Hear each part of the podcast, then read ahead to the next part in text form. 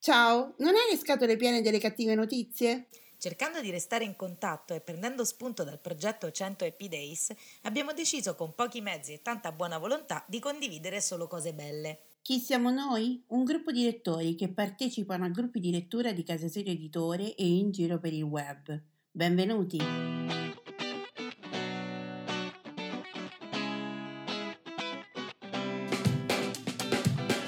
Ciao, sono Simona da Rocche di Papa. Ciao, sono Irene da Barcellona. Mentre stavamo realizzando una puntata di un podcast per Casa Sirio Editore, abbiamo dovuto coinvolgere gli amici per dare una risposta più articolata a un nostro ascoltatore e ci siamo resi conto che la risposta collettiva funzionava. E così abbiamo deciso di intraprendere questo percorso per rallegrare la giornata di tutti con un buon pensiero. Sono appunti, pensieri sparsi, sfoghi o ricordi, non necessariamente parlano di libri, sono un modo per sentirsi e lasciare un messaggio in bottiglia a chiunque voglia accoglierlo. Ci siamo ispirati al lavoro fatto da Alessandra Pagani con il suo 100 Happy Days sull'omonimo gruppo Facebook. E questa è la 53esima puntata di Voci dall'Italia. Buon ascolto! Buongiorno, Paola da Messina. Per prima cosa vorrei ringraziare Alessandra. Sono felicissima che le poesie di Maria Marchesi le siano piaciute. Purtroppo, come ho avuto modo di dire precedentemente, sono difficili da reperire. Si trova qualcosa in rete, mentre i libri sono introvabili o quasi. Ho avuto molta difficoltà a reperire l'occhio dell'ala, mentre in lista d'attesa da ormai due anni e mezzo e l'altra sua raccolta non sono più mia. Ti rispondo brevemente Alessandra sulla poesia. L'amo molto fin dall'adolescenza e ne ho anche scritte tante di poesie, come spesso accade agli adolescenti. Il mio poeta preferito resta Leopardi, non solo perché è nato il mio stesso giorno, ma perché lo sento molto affine. Oggi però vorrei parlarvi di microgrammi. Sono dei libricini digitali che la casa editrice Adelphi ha messo in commercio durante la fase della quarantena. Sono racconti talvolta inediti, brevi, di vario genere, che sarebbero dovuti essere pubblicati in questi mesi e a causa dell'epidemia sono stati bloccati. Alcuni mi sono molto piaciuti. La mia prima intenzione era quella di leggervi un breve racconto racconto di Shirley Jackson, scrittrice americana del Novecento, conosciuta soprattutto come ottima autrice di storie di fantasmi. Il racconto però troppo lungo per questo podcast in cui ci deve essere spazio per più voci, non mi andava di dividerlo in più puntate, così ho dirottato su un altro raccontino di un giornalista toscano trapiantato a Milano, Giovanni Mariotti, che parla di cose che hanno caratterizzato noi vissuti negli anni 50-60 e che non ci sono più. Ho scelto il capitoletto dedicato alla carta assorbente perché mi ha commosso e ricordato la mia infanzia. Ecco, mi sono dilungata troppo Ve lo leggerò domani. Ciao. Ciao a tutti, sono Alessandra e questi sono i 100 Happy Days. Ogni giorno per 100 giorni troviamo insieme qualcosa per cui essere felici e grati nel qui e ora. Ciao a tutti, oggi dedichiamo la gratitudine del giorno, quindi ringraziamo per le cose che anche quando le facciamo e le rifacciamo e le rifacciamo ancora ci piacciono sempre tantissimo. Mi riferisco ai libri, non ad altro, nel senso che eh, abbiamo parlato di classici che non abbiamo letto e come ha detto giustamente Maria che magari non leggeremo mai, perché è vero, se non abbiamo mai trovato il tempo, ma perché dovremmo trovarlo nella terza età che pensiamo di avere altro da fare? Ha ragione lei, anche perché come dimostra Marina che legge la recherche o Simona che ha finito Infinite Jest in tempi diversi rispetto al suo gruppo di lettura, se uno vuole leggere veramente un libro o un classico, lo legge. Secondo me questa discussione sui classici possiamo appunto trarre come conclusione il fatto che se uno veramente si sente attratto da, una, da un autore e vuole leggerlo, lo fa. Chi non ha voglia di affrontarli oggi non lo, non lo farà mai. Io penso davvero che Maria abbia detto la risposta definitiva su questo tema dei classici. Quindi colgo l'occasione per chiudere questo tema e aprirne un altro invece. Lì abbiamo parlato di libri che non abbiamo letto, parliamo adesso dei libri che abbiamo letto e riletto, letto e riletto sempre con lo stesso piacere. A me capita, io ho diversi libri che, mm, su cui torno volentieri. Una battuta potrebbe essere perché non l'hai capiti la prima volta, ma non è vero.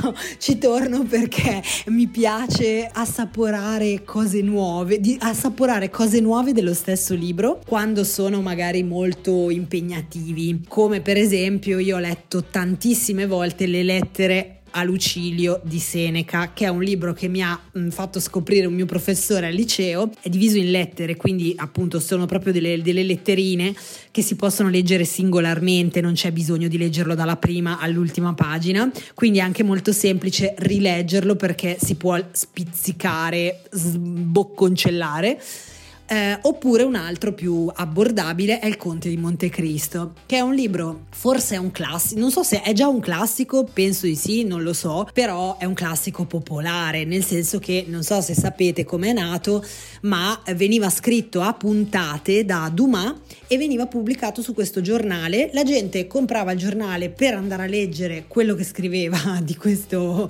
i pezzi del Conte di Montecristo e ebbe un successo strepitoso, tant'è che Dumas dovette farsi aiutare da un altro perché gli chiedevano troppe puntate e dovevano scriverle a nastro. Questo si nota un po' nella seconda parte del libro, si nota che è entrato un altro scrittore, ecco. Però la storia è appassionante, sicuramente è una storia proprio popolare, l'amore, il rapimento, la gelosia e questo e quell'altro, cioè è fatto proprio come un dramma. Oggi penso fosse tipo una telenovela dell'epoca, ecco, una soap opera dell'epoca, una serie tv dell'epoca e que- questo è il senso. Io l'ho l'ho trovato molto di intrattenimento e è un tipo di libro dove non so, com- so cosa aspettarmi, quindi è molto piacevole se eh, devo trascorrere, che ne so, un'ora al mare senza niente da fare, un'ora in treno, posso sapere che lì vado a pescare sicuro. Basta, ho finito. Allora raccontatemi quali sono i libri su cui tornate e ritornate sempre con piacere, se avete mai riletto dei libri, perché non tutti lo fanno e ci sentiamo domani. Ciao ciao! Ciao, sono Marina da Roma e non amo la poesia. Mi sono immaginata per un attimo in una riunione modello AA, Alcolisti Anonimi, e così lo dico anche qui. Sì, sono una che non ama leggere poesie. E qualche giorno fa ho intavolato una discussione al riguardo con un'amica, durante la quale sostenevo di non subire proprio alcun fascino nell'ascolto o nella lettura di un testo poetico non mi ammazzate. L'unico che mi sia mai veramente piaciuto è stato sempre nei famosi tempi giurassici, eh, Leopardi. Eh, perché ero in un'età, quella dell'adolescenza, in cui parlare, percepire il pessimismo leopardiano mi faceva sentire più grande e anche con una profondità che poi mi piaceva sfoggiare nel diario personale. Mm, il discorso è che non riesco mm, a penetrare nel mistero racchiuso nelle parole di, di un verso, mm, non riesco proprio a leggere attraverso. Quindi quelle strofe eh, non spiegate che nella mente di chi le concepisce vogliono dire tutto un mondo di cose, a me arrivano come una linea piatta e il paradosso è proprio lì, cioè quello che, per cui la poesia mi distrae, non, non mi concentro, non, non, ne colgo il senso. E poiché la poesia dovrebbe arrivare proprio come una, una carezza in attesa, come un pugno allo stomaco, cioè il fatto di rimanere indifferente mi rende proprio refrattaria a tutti i suoi effetti immediati, come dire riconosco che c'è del bello in alcune poesie sicuramente, però è inutile, non, non mi emoziona. Invece i poeti che scrivono in prosa mi piacciono molto. Eh, la liricità di una frase, che so, durante una narrazione, un pensiero che come dire ha un'estensione poetica. Ecco, allora quello, quella volta lì sì, mi, mi, lascio trascinare. Io per esempio ho letto un libro qualche tempo fa di un poeta francese, si chiama Christian Bobin, Bo, Bobin, è scritto Bobin, io non lo so pronunciare, ehm, e da, da cui ho tratto ecco un brano che adesso vi leggerò ma è, è, quello che volevo dirvi, cioè non è un libro di poesie, però la storia raccontata è piena di immagini poetiche e allora quello sì che mi, che mi piace, che mi emoziona. Non scrivo con l'inchiostro, scrivo con la mia leggerezza, non so se riesco a farmi capire. L'inchiostro lo compro, ma non esiste un negozio per la leggerezza. Viene, oppure no, dipende. Quando non viene è già presente, mi capite? È ovunque la leggerezza, nella freschezza insolente delle piogge estive, sulle ali di un libro abbandonato ai piedi del letto, nel suono delle campane del monastero all'ora delle funzioni, un vociare infantile e vibrante, in un nome mille e mille volte sussurrato come quando si mastica un filo d'erba. Nella fata che è la luce alle svolte delle strade serpeggianti del Giura, nella povertà esitante delle sonate di Schubert, nel rito di chiudere lentamente le imposte sul far della sera, nel tocco sottile di blu, blu pallido, quasi viola, sulle palpebre di un neonato, nella dolcezza di aprire una lettera attesa, prolungando di un secondo l'istante di leggerla, nel rumore delle castagne che si schiantano al suolo e nella goffaggine di un cane che scivola su di uno stagno ghiacciato. Mi fermo qui. La leggerezza, lo vedete, è donata ovunque, se allo stesso tempo è rara, di una rarità incredibile, è perché ci manca l'arte di ricevere, semplicemente ricevere ciò che ci è donato ovunque. Scusate, ho dimenticato di dirvi il titolo di questo romanzo delizioso. Si chiama Folli i miei passi. Ciao.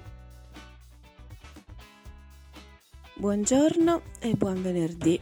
Sono Valeria parlo da Roma e mm, da oggi voglio sforzarmi tanto, devo dire, per ehm, parlarvi di una, una, cosa buona, una, una piccola eh, opportunità, una piccola eh, nota positiva, mm, diciamo, delle, dei primi giorni di questa cosiddetta fase 2 che mm, per quanto mi riguarda almeno trovo molto molto più difficile e più dura della fase 1 e no, in realtà è una cosa minima che però mi dà gioia è successo che ho iniziato a fare più di una, di una, cosa, devo dire, più di un'attività eh, a distanza, come ormai facciamo in tanti di vario tipo.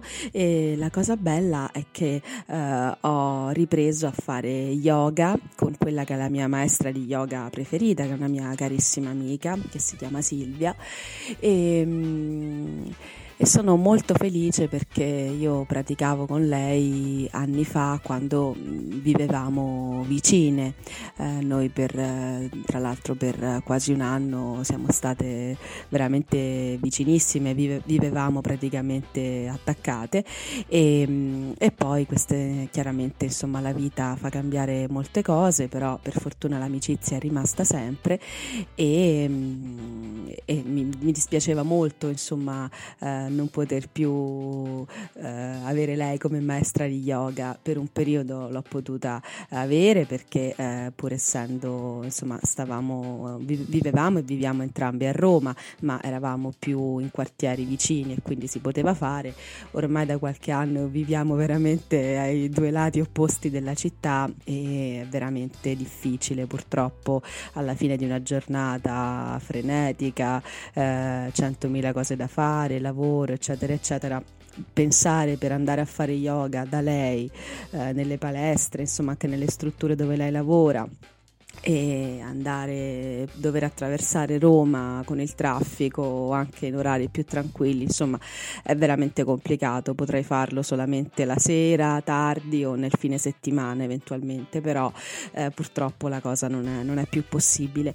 E eh, la, l'unica veramente una delle pochissime cose buone di questo periodo è che a distanza lei ha deciso di intraprendere i corsi dei suoi, per i suoi allievi che abitualmente vede appunto in zone di Roma per me molto distanti e adesso li fa online e c'è questa freddezza, questa, questa caratteristica dell'online che sicuramente non può e mi auguro non compenserà mai, non sostituirà mai del tutto almeno la presenza fisica e la vicinanza però ora come ora, almeno in questo caso, effettivamente è un, un'opportunità democratica che non sta lì a guardare le distanze fisiche e che eh, ci dà l'opportunità di nuovo di essere maestra e allieva di yoga. E quindi volevo essere grata per questa cosa in qualche modo, anche se, come dire, no? Eh, risate a denti stretti è una consolazione amara, ma pur sempre una consolazione per certi versi. E quindi vi volevo chiedere, mm, magari così, eh, pur nella, nei limiti, insomma, nei problemi eh, che ci sono, volevo sapere se qualcuno di voi ha voglia di raccontarmi e di raccontarci qual è eh, un cambiamento che c'è stato, magari anche piccolo però non del tutto insomma negativo, anche un minimo positivo che c'è stato da, da quando siamo in, in, pandemia, ecco, da quando c'è purtroppo questo, questo virus un po' in, tu, in quasi tutto il mondo. Vi ringrazio e vi auguro ancora un buon venerdì e un buon fine settimana, anche se probabilmente ci risentiremo già nel podcast di domani. Buona giornata, ciao!